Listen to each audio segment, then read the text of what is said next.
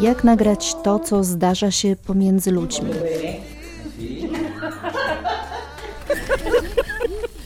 W jaki sposób opowiedzieć o miłości? Gdybym mogła się śmiać, to bym się śmiała od rana do wieczora. No.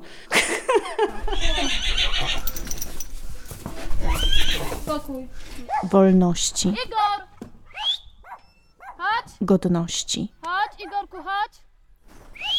A to znaczy co, już zaczynamy? Już wszystko tak? Zapraszamy na podcast Torby Reportera i Podcastera. Uczymy, jak robić dobre audio.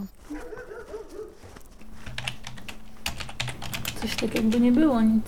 Nie, no jest, tylko jest bardzo cicho, bo na początku rozmawiałyśmy, bo to jest small talk nagrany. E, możemy to zobaczyć? Na dacie, ja nie wiem jak to było po polsku.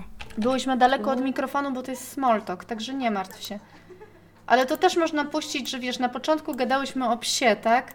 Jej zeżar jej mamie buty i ona mi o swoim psie, że jej pies jej zeżar paszport opowiadała. Pani Kasia, a, a mój pies to e, zjadła, moja sobaka zjadła mi paszport. Dzisiaj jesteśmy w bardzo nietypowej sytuacji, nie tylko dlatego, że we dwie, Kasia Błaszczyk i Hanka Bogoryja Zakrzewska, ale też dlatego, że nagrywamy tutaj u mnie w domu, w salonie, przycupnięte obok mojej kuchni, gdzie ja gotuję zupę, bo jej nie wyłączę, bo zupa dzisiaj musi być, a my musimy nagrać ten podcast. W związku z tym słyszycie jakieś dziwne szumy, które pochodzą na przykład z mojego okapu. Próbujemy z Kasią w tej chwili przegrać rozmowę, którą nagrałaś u siebie w domu z kolei dzisiaj rano, bo pomysł tego podcastu był bardzo spontaniczny. Nie jedziemy wyjątkowo, bo już nie pracujemy w radiu, w teren, nie nagrywamy rozmów z ludźmi, ale ponieważ podcast Torby Reportera jest podcastem warsztatowym, to powiedzmy o tym, jak rozmawiać o wojnie, jak nagrywać tych ludzi, jak ich otwierać, jakie zadawać pytania. Stąd do ciebie moja wiadomość rano. Kasia, nagraj panią Marię. Byłam zupełnie nieprzygotowana, nie mam w domu baterii, co usłyszycie, ponieważ rozmowa się nagle rwie. Dziewczyna, którą nagrywałam, jest y, córką kobiety, która u mnie sprząta. Już od lat, czyli my się z panią Marią bardzo dobrze znamy i wiedziałam, że córka jest oczekiwana. Plan był taki, że pani Maria już wróci na Ukrainę i zostanie tam na dłużej, a teraz będzie przychodziła jej córka i że ona będzie u mnie sprzątała. Tylko ciągle czekała na jakieś właśnie pozwolenie, na jakąś wizę, nawet nie wiem na co konkretnie, czy na przewóz. Y, I sytuacja była taka, że jej córka pakowała tam już walizki, bo wyjeżdżała z Lwowa, wyjeżdżała z Lwowa na dłużej, na kilka miesięcy. Ona tam miała gabinet logopedy- logopedyczny, który ze względu na to, co się działo już na Ukrainie przed wojną, no po prostu jej nie szedł.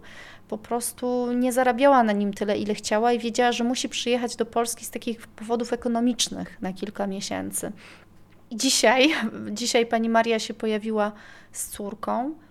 Raz, dwa, w trzeci dzień, w trzeci, czwarty dzień po wybuchu wojny uciekła z Ukrainy.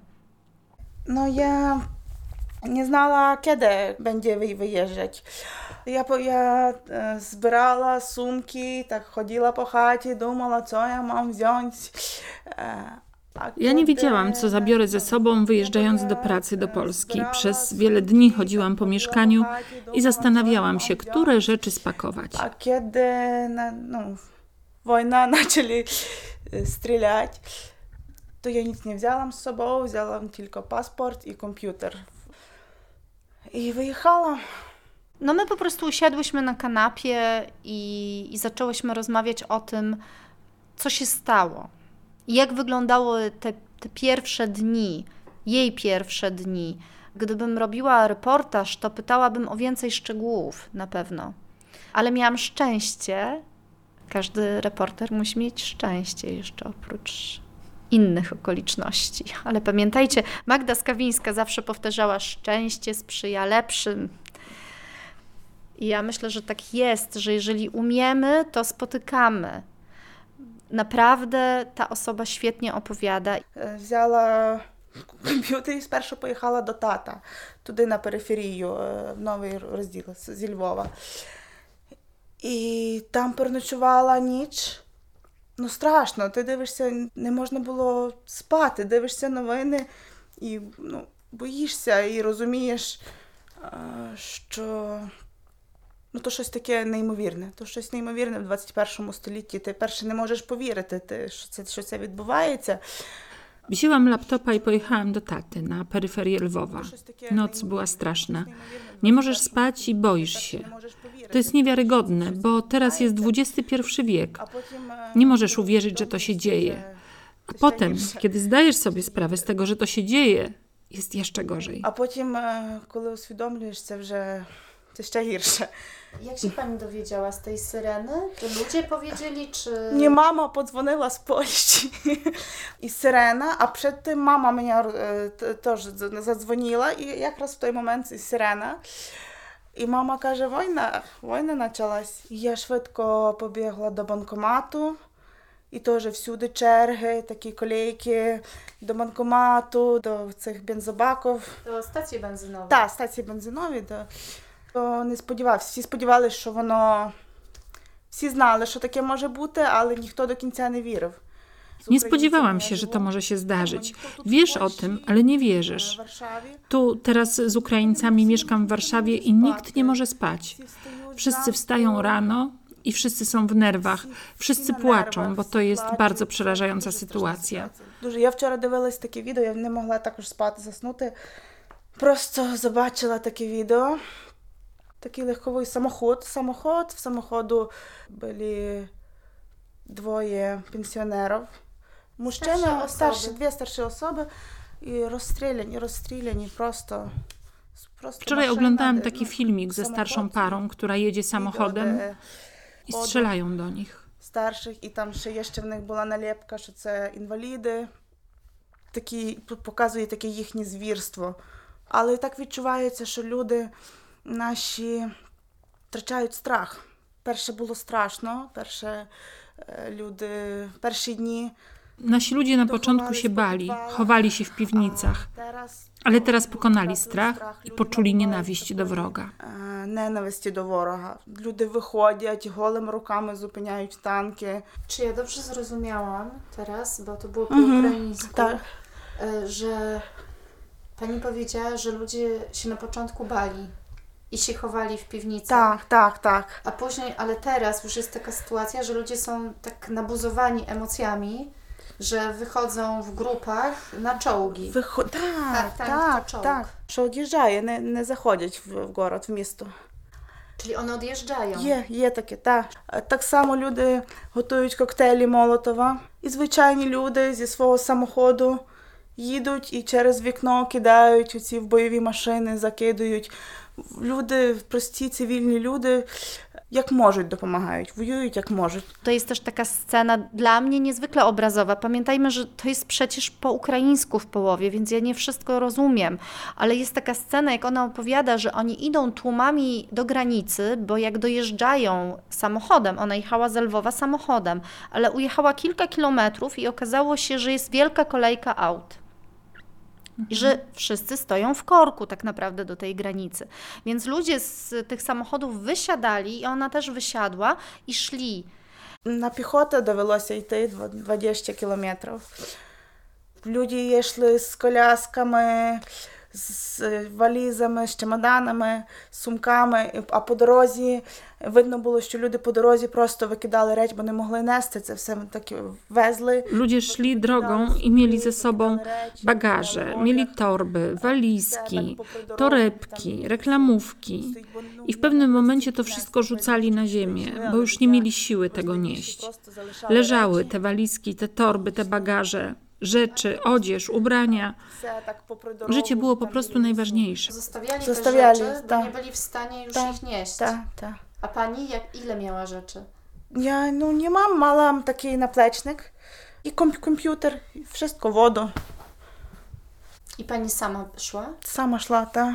Sama, no po, potem ja później to ja skontaktowała z, e, z dwoma kobietami i już trojemy e, razem Разом то вже перед, перетинали границю. Ja to widzę. Słuchajcie, ja widzę te kolumny ludzi przemieszczających się, właśnie zostawiających swoje samochody, swoje walizki i idących 20 kilometrów, bo dokładnie tyle ona przeszła do granicy. No i myślę, że takie obrazy z nami też gdzieś tam zostają, potem zostają nam w głowach. Nie każdy potrafi tak opowiadać. Ona akurat tak, bez, bez dopytywania jej, bez. y, Wystarczyło dać jej przestrzeń, ale nie każdy rozmówca będzie potrafił tak plastycznie ubrać to w słowa. Dla mnie w tej rozmowie akurat najtrudniejsza była bariera językowa, bo inaczej jeżeli rozmawiam i robię wywiad po polsku, czy jakąkolwiek rozmowę po polsku i rozumiem każde słowo, a inaczej, kiedy muszę się zastanawiać, co ta osoba mi chce powiedzieć, bo ja najpierw muszę przetłumaczyć. To było w ogóle dosyć dziwne, bo ja tłumaczyłam to, co ona mówi jej i pytałam, czy ja to dobrze zrozumiałam. To opóźniało naszą rozmowę i też trochę pozbawiało pewnie częściowo jej emocji, ale to jest radio i słuchacz musi bardzo dobrze rozumieć, co ona mówi. A myślę, że emocje w głosie słychać tak czy siak cały czas podczas y, tej rozmowy. Słychać, że ona jest zdenerwowana, jak wraca do tych wydarzeń, ale też słychać, i to jest cenne, że ona bardzo chce opowiedzieć tę historię. Ona sama przyszła do mnie, jak skończyła sprzątać u mnie łazienkę, to abstrakcyjnie jak to mówię, ale tak właśnie było, powiedziała, że teraz jest gotowa na to nagranie. Ona bardzo dobrze wie, co to jest podcast, wie po co to robimy i uważała za ważne, że podzieli się tym doświadczeniem. Była dopomoga z Polski, z Polska dopomoga. Po stronie polskiej już było lepiej, był też ścisk i chaos, ale jednak tam było ciepłe ubranie, no. picie, jedzenie.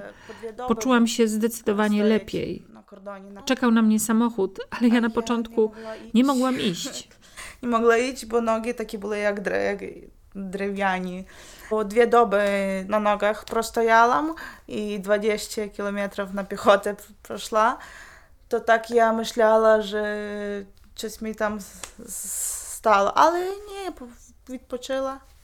To wszystko, wszystko dobre, wszystko Gdybyś sobie wyobraziła, że tam jesteś, że jednak pojechałaś albo na granicę, albo nawet jesteś w Lwowie, to jak myślisz y, wtedy, które sytuacje dla dziennikarza y, muszą być trudne i jak sobie z nimi radzić? Bo to wszystko się wydaje takie właśnie mm, też głupie. My przychodzimy i odpytujemy ludzi, którzy przeżyli takie rzeczy. Musimy mieć silne zrozumienie, po co to robimy, żeby, żeby to zrobić dobrze. Dziennikarstwo polega na tym, żeby rozprzestrzeniać informacje, wobec czego nie możemy uciekać od tematów trudnych, ale też nie musimy być hienami w tym wszystkim. I myślę, że tak samo na wojnie nie musimy. no, po prostu musimy zachowywać się przyzwoicie. I jeżeli ona dzisiaj by powiedziała, że nie chce być nagrywana, no to by nie była nagrywana. Ale jeżeli ludzie chcą i sami czują, że to może być ważne, to dlaczego nie dać im tej możliwości? Dla mnie było na przykład bardzo niekomfortowym momentem, kiedy musiałam je zapytać o to, czy się zgodzą na takie nagranie. Dlatego, że nie przyszły po to, wiedziały, kim jestem, ale też wiedziały, że już nie pracuję w zawodzie. I zwaliłam na Hankę, że Hanka mi kazała.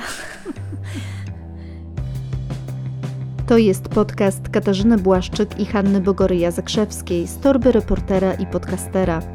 Uczymy, jak robić dobre audio. Ja oglądam telewizję rano i wieczorem i właśnie ta myśl o tym podcaście stąd się wzięła, że usłyszałam pytania, które nic nie wnosiły, te nasze nielubiane pytania od czy. Czy pani się bała? Czy pani dzisiaj coś jadła? No i odpowiedzi były krótkie i po prostu cały czas słyszałam dziennikarkę, dziennikarkę, dziennikarkę, a nie słyszałam w ogóle tego człowieka. Czasami myślę, że tak działa strach, panika taka u dziennikarza pod tytułem, że tak bardzo jestem zafiksowana na tym, że udało mi się w końcu pojechać w takie miejsce, gdzie jest konflikt, że teraz zamiast się zastanawiać, to, to będę ciągle mówić, zadawać szybko pytania, żeby to szybko przejść. Takie mam wrażenie, że to może stąd się bierze. Na pewno też z takiej nieumiejętności zadawania pytań e, otwartych, zaczynających się, przypomnijmy, od y, jak, kiedy, dlaczego, w jakich okolicznościach, to jest ostatnio moje ulubione pytanie, czyli w jakich okolicznościach zaczęła się dla Pani wojna? Jak to się zaczęło, co się wtedy działo? Ale też takie pytania to nie muszą być pytania, to mogą być całe zdania. tej rozmowie pada takie pytanie, kiedy ja przytaczam jej słowa, czyli pojechała pani do ojca i później co się stało? Czyli co było dalej, żeby popchnąć tę historię do przodu, żeby ona opowiedziała, co dalej się działo. Mnie nie do końca interesuje, jak ona się czuła, tym bardziej, że siedząc u mnie na kanapie, myślę sobie, że ciężko jest jej przywołać nawet tamte emocje. Ale też, i to będzie rozmawiając z osobami wykształconymi szczególnie, ja to czułam bardzo mocno, będziecie mieli taką sytuację, że one próbują sobie to racjonalizować, one nie opowiadają swojej historii. Ona opowiedziała mi piękną historię o ludziach w ogóle, że na początku ludzie schodzili do piwnic i się bali, ale teraz ludzie po prostu wychodzą, zbijają się w grupy i idą na czołgi. Te czołgi się wycofują, one nie wchodzą do miast, one nie strzelają do tych ludzi. No bo ta wojna też, przynajmniej na razie, bo ta wojna też wygląda trochę inaczej teraz. Ale to dalej, to nie jest jej historia. Ona to zobaczyła prawdopodobnie w telewizji, a to nie jest jej historia, to nie jest to, czego ja szukałam. Ja szukałam jej opowieści o tym, co działo się krok po kroku, i to starałam się wyłuskać z jej wypowiedzi, i to było chyba trudne w tej rozmowie. Nie wiem, na ile mi się udało. Pewnie ta, te 36 minut, gdybym montowała, to wyjdzie z tego góra 7 takich mięsistych minut o jej drodze no właśnie, to, że dopytywałaś w szczegóły, to mi się wydaje bardzo ważne. Ja wczoraj czy przedwczoraj widziałam taką mm, relację dziennikarza do telewizji, radiowego dziennikarza, który bardzo zresztą no, ciekawie opowiadał, jak z tego Kijowa uciekali i jak były kłopoty z noclegiem i opowiada, że wjechali do wioski i ludzie są dobrzy, więc im udzielili tego noclegu i już chciał iść dalej. A dziennikarz siedzący w studiu w Warszawie zapytał, ale chwileczkę, zatrzymajmy się w tym miejscu, notabene radiowiec y, Robert Canterite. I powiedz, ale jak to się stało, że ci ludzie do ciebie podeszli? Jakie były okoliczności? I to było fajne, jak on się zatrzymał w tym momencie. Bardzo dobre, dlatego że myśmy zobaczyli mm, właśnie te sytuacje, tak, że jedzie sobie samochód, zatrzymuje się, wychodzą ludzie i sami z siebie się pytają, czy macie gdzie spać, jak nie macie gdzie spać, zapraszamy was do siebie. No to zupełnie inaczej brzmi.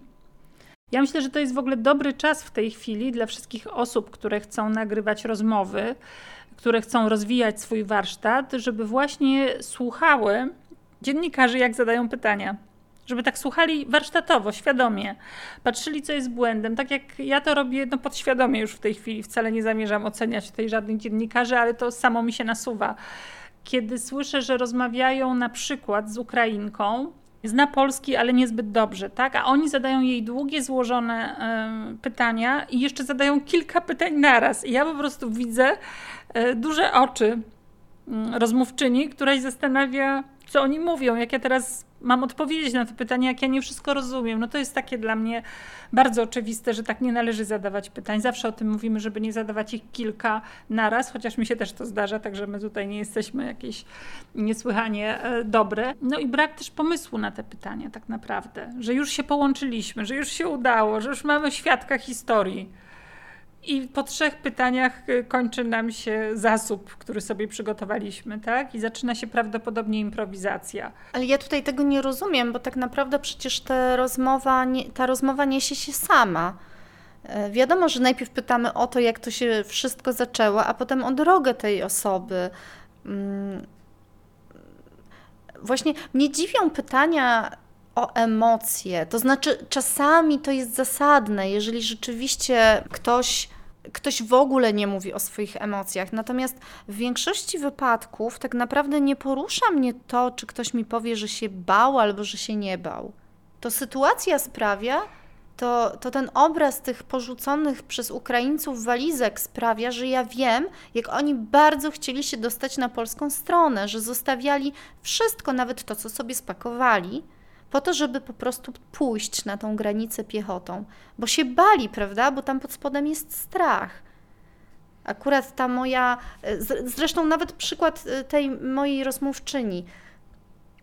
Kobieta, która miała otwarte walizki od iluś dni, próbowała się spakować tak naprawdę przed wybuchem wojny, bo wiedziała, że za chwilę wyjeżdża, więc musiała się zastanowić na kilka miesięcy, co ma ze sobą zabrać. I ona, jak słyszy wyjącą syrenę, nie bierze nic. Bierze paszport i komputer i jedzie do ojca. I później dalej nie bierze nic. Dalej podróżuje tylko z komputerem i z paszportem, bo ja ją o to dopytałam. Oczywiście ona miała taką świadomość, że po drugiej stronie jest mama i że ta mama wszystko jej tutaj załatwi. To było trochę inaczej. Ona mogła sobie na ten komfort pozwolić. Ale właśnie do mnie przemawia, przemawiają te pozostawione walizki ludzi, którzy nie mają tego komfortu. A mimo to życie i powodujący nimi strach każe im to zrobić. Była rozmowa z e, panią, która wyszła na moment po wodę i opowiadała, to było bardzo ładne, że widzi przed sobą 100 osób w kolejce po wodę. Dziennikarka się zapytała bardzo przytomnie, a ile butelek pani ze sobą wzięła? Właśnie taki szczegół, tak? I tam mówi trzy, cztery butelki. No nie było tutaj dopytane, na ile to wystarczy, ale to w zasadzie były jedyne szczegóły z tej rozmowy, o których mogę Ci opowiedzieć, a rozmowa trwała z 10 minut na antenie, z osobą, która tam jest właśnie świadkiem tego, co się dzieje. Nic mi nie zostało w głowie, no poza jeszcze właśnie tym pytaniem, czy się Pani boi, tak? Które tam ta pominęła w swojej odpowiedzi i nie odpowiedziała na to. Ja bym właśnie namawiała do tego, żebyśmy umieli sobie, kiedy już z taką osobą się spotkamy, żebyśmy sobie umieli wyobrazić warunki, w jakich ona żyje, sytuację, w jakiej ona się znajduje. Przez ten szczegół pokazać całą sytuację, to co tam jest. Co ja mam dodać? No? Od szczegółu do ogółu to jest podstawowa rzecz w robieniu reportaży, ale też myślę, że w ogóle w no myślę, że w dziennikarstwie tak, napla- tak naprawdę, że to z tych szczegółów szyjemy opowieść. Te szczegóły z nami zostają. Obraz jednego martwego dziecka działa na nas bardziej niż obraz tysiąca poległych żołnierzy. Jeden żołnierz podziała na naszą wyobraźnię, na nasze zaangażowanie emocjonalne bardziej niż całe pole usłane trupami.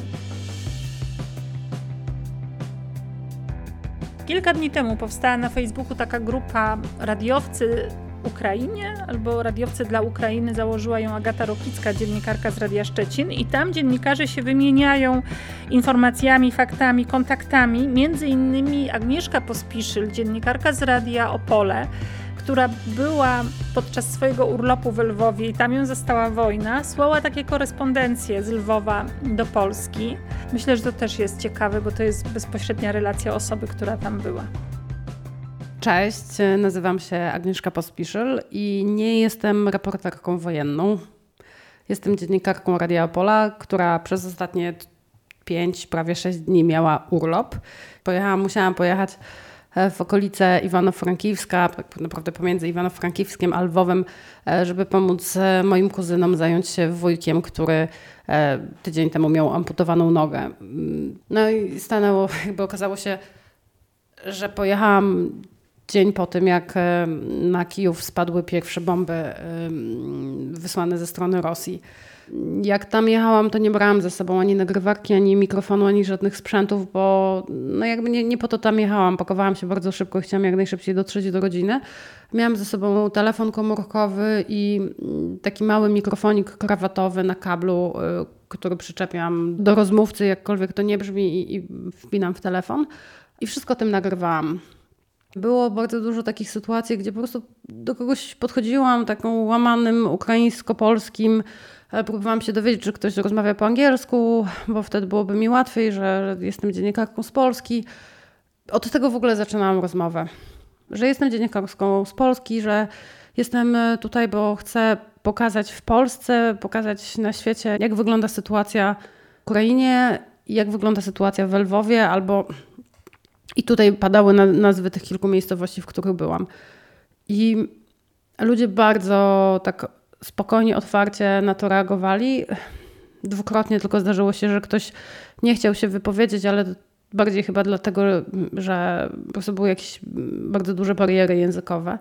I wielokrotnie ludzie dziękowali mi za to, że dziennikarze są na miejscu, że relacjonują, że pokazują, co się dzieje i że to nie jest tylko tak, że propaganda rosyjska idzie w świat. Było dużo takich stosunkowo łatwych rozmów, łatwych tematów, bo na przykład jakiś e, dziwny sklep z zamkniętymi e, czy zasuniętymi roletami w oknach i straszna kolejka ludzi. Ja po prostu podeszłam tak z babskiej ciekawości spytać się, za czym ta kolejka stoi. I okazuje się, że to jest sklep z bronią, gdzie dzień wcześniej e, władze Ukrainy zmieniły przepisy dotyczące dostępu do broni i no, prawie każdy dorosły człowiek może tą broń legalnie kupić, więc po prostu rozmawiałam z ludźmi stojącymi w kolejce i, i oni opowiadali. Czy na przykład ludźmi, którzy stali w kolejce do aptek, co oni kupują. Czy to jest tak, że robią zapasy jakichś leków, które zażywają, czy na przykład szykują sobie apteczki. No bo taka apteczka na czas wojny jest trochę inna niż apteczka z plastrem, jak się kaleczymy w domu. Więc to były takie bardzo łatwe rozmowy. Znacznie trudniejsze rozmowy były, jak się zbliżałam w okolice e, dworca kolejowego i autobusowego, bo tam, tam był po prostu Armagedon. I tam te rozmowy już były znacznie bardziej, znacznie bardziej emocjonalne, znacznie trudniejsze. Ludzie, którzy opowiadali mi o tym, że po prostu złapali e, to, co mieli pod ręką i że uciekali. Przed rozmawiałam z kobietą, która uciekła e, z 27 piętra, jak się zaczął ostrzał, złapała dzieci, dzieci dla dzieci miała przygotowane cieplejsze ubrania i tak dalej. Miała torebkę ze wszystkimi dokumentami, ale sama nie pomyślała o tym, żeby wziąć sweter. Miała na sobie tylko kurtkę. A parę dni temu w, w Lwowie spadł śnieg. Tam nie ma w tej chwili takiej pogody jak u nas. Więc em, to były bardzo ciężkie rozmowy, ale też w tych ludziach była bardzo duża potrzeba wyrzucenia tego z siebie, opowiedzenia o tym. Myślę, że to w jakiś sposób jest trochę takie terapeutyczne, żeby, żeby właśnie o tym powiedzieć. Najtrudniejszą rozmowę, jaką, e, jaką tam odbyłam, to była rozmowa z Aliną, która jest e, Białorusinką, mieszkającą e, od 15 miesięcy w Lwowie, która pochodzi z miejscowości na Białorusi, w której znajduje się bardzo duża baza wojskowa i z której leciały, lecą codziennie pociski w stronę Kijowa i nie tylko. I i ona mi opowiadała o tym, że jak dowiedziała się, że zaczęła się ta agresja i że to właśnie z jej miasta też, też te pociski lecą, to wzięła to, co miała pod ręką, jakąś kawę, herbatę, ciastka i poszła do redakcji, w której normalnie pracuje, żeby zobaczyć, czy przekonać się, czy będzie mogła spojrzeć w oczy Ukraińcom, którzy, którzy tam z nią pracują i czy, czy oni będą chcieli spojrzeć w jej oczy. I nawet teraz jak to mówię, to, to, to, to jest trudne. To, co ona opowiada, jest trudne. Mm, a jeszcze bardziej potęgował to fakt, że tą rozmowę odbyłyśmy na ławce y, na rynku w Lwowie, dlatego że jej nie wpuszczono do restauracji. Bo w tej chwili w ogóle w Lwowie życie się toczy w miarę normalnie, restauracje działają, kawiarnie, hotele i tak dalej. Ja chciałam, żebyśmy weszły do restauracji i, i tam porozmawiały przy jakiejś herbacie, w większości takich miejsc e, przy wejściu jest sprawdzanie paszportów. Czy nie jest to Rosjanin, e, sprawdzanie toreb, czy nie ma tam jakichś ładunków wybuchowych, bo oni się bardzo boją, zresztą podstawnie, e, sabotażystów. I ona powiedziała, że nie możemy tam wejść, bo, bo ona ma paszport białoruski. I ona jest wrogiem. Nie może tam wejść. Nieważne, że w tej chwili jedyne co robi, to pomaga Ukraińcom, którzy, zresztą pomaga wszystkim, nie tylko osobom na narodowości ukraińskiej, którzy uciekają z terenów objętych bezpośrednim działaniem wojennym i organizuje im nocleg, żywność, pomoc e, jakąkolwiek. To nie zmienia faktu, że jest Białorusinką, więc jest wrogiem. I'm just trying to find some help, some uh, place uh, for them So you are the living proof that not all the Belarusians are supporting this crazy Putin guy. Yes, of course, but uh, I, I, know many Belarusians that not only support. Uh, you know, this uh, we also got up uh, three days ago. We were shocked, but anyway, it's. Uh, I see that it's our common war, and uh, maybe it's because I feel this sorrow, I feel this shame because this fucking bastard uh, joined Putin.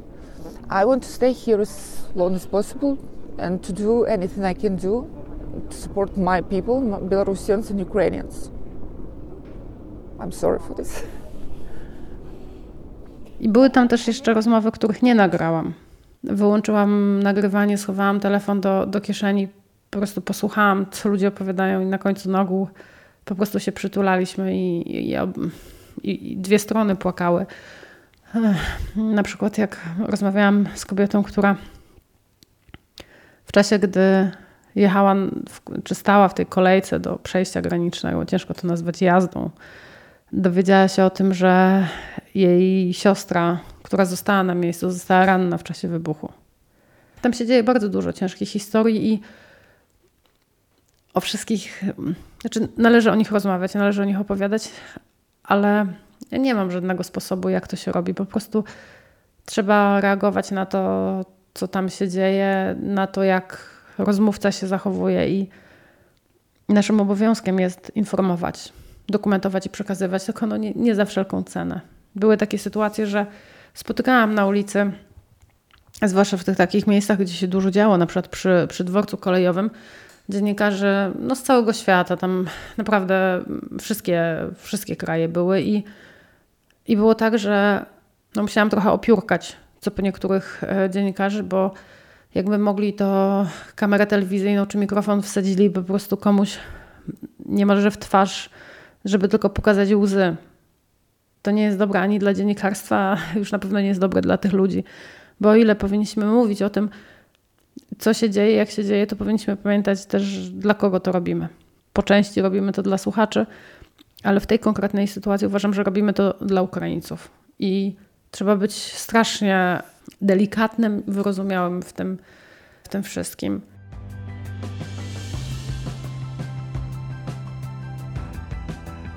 Tak jak mówiłyśmy na początku, podcast powstał bardzo szybko, w sposób nieoczekiwany. Robiłyśmy go razem na cztery ręce wyjątkowo, a właściwie na sześć, jeszcze biorąc pod uwagę Agnieszkę Pospiszyl.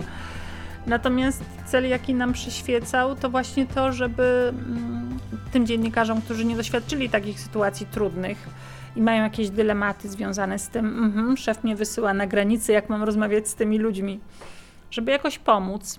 Myślę też, że to jest bardzo dobry podcast dla podcasterów z tej przyczyny, o której ty mówiłaś, że teraz media podsuwają nam wiele takich przykładów, na których możemy się uczyć. One będą dobre i będą złe, i możemy spróbować rozszyfrowywać, dlaczego dana relacja nam się podoba, a dlaczego dana relacja nam się nie podoba, albo z, czym zostajemy, z jakim obrazem w głowie zostajemy. I to jest też taki, myślę, świadomy odbiór dziennikarstwa. Wojna jest takim dobrym, wojna jest dobrym przykładem. Jak to dziwnie brzmi, że wojna może cokolwiek dobrego zrobić, ale tak jest, bo jest tak, um, jest tak blisko, tak mocno jesteśmy zaangażowani, ale równocześnie powstaje tak duża ilość materiałów i będzie powstawała tak duża ilość materiałów dziennikarskich, że naprawdę możemy bardziej świadomie ich słuchać, oglądać czy je czytać. Ten, ten nasz odbiór może być bardziej świadomy i chyba po to powstał ten podcast. Jeżeli macie jeszcze jakieś wątpliwości, właśnie takie warsztatowe, związane z tym tematem wojny, z, z sytuacją, która w tej chwili jest, jeśli jak, według Was nie poruszyłyśmy jakiegoś tematu jeszcze, a warto, to napiszcie nam o tym, czy w komentarzu, czy w mailu do nas. Torba reportera małpa gmail.com. Mamy jeszcze dla Was informacje. W maju odbędą się warsztaty podcasterskie dla zaawansowanych, na których między innymi będziemy się zajmowały z Wami sztuką zadawania pytań. Będą to warsztaty online i co myślę jest bardzo ważne, będziemy pracowały na konkretnych odcinkach, na Waszych podcastach, po to, żeby były lepsze, bardziej profesjonalne i żebyście byli z nich zadowoleni. Już niedługo podamy informacje o programie i ocenie. Zaglądajcie na nasz profil facebookowy Torba Reportera i Podcastera.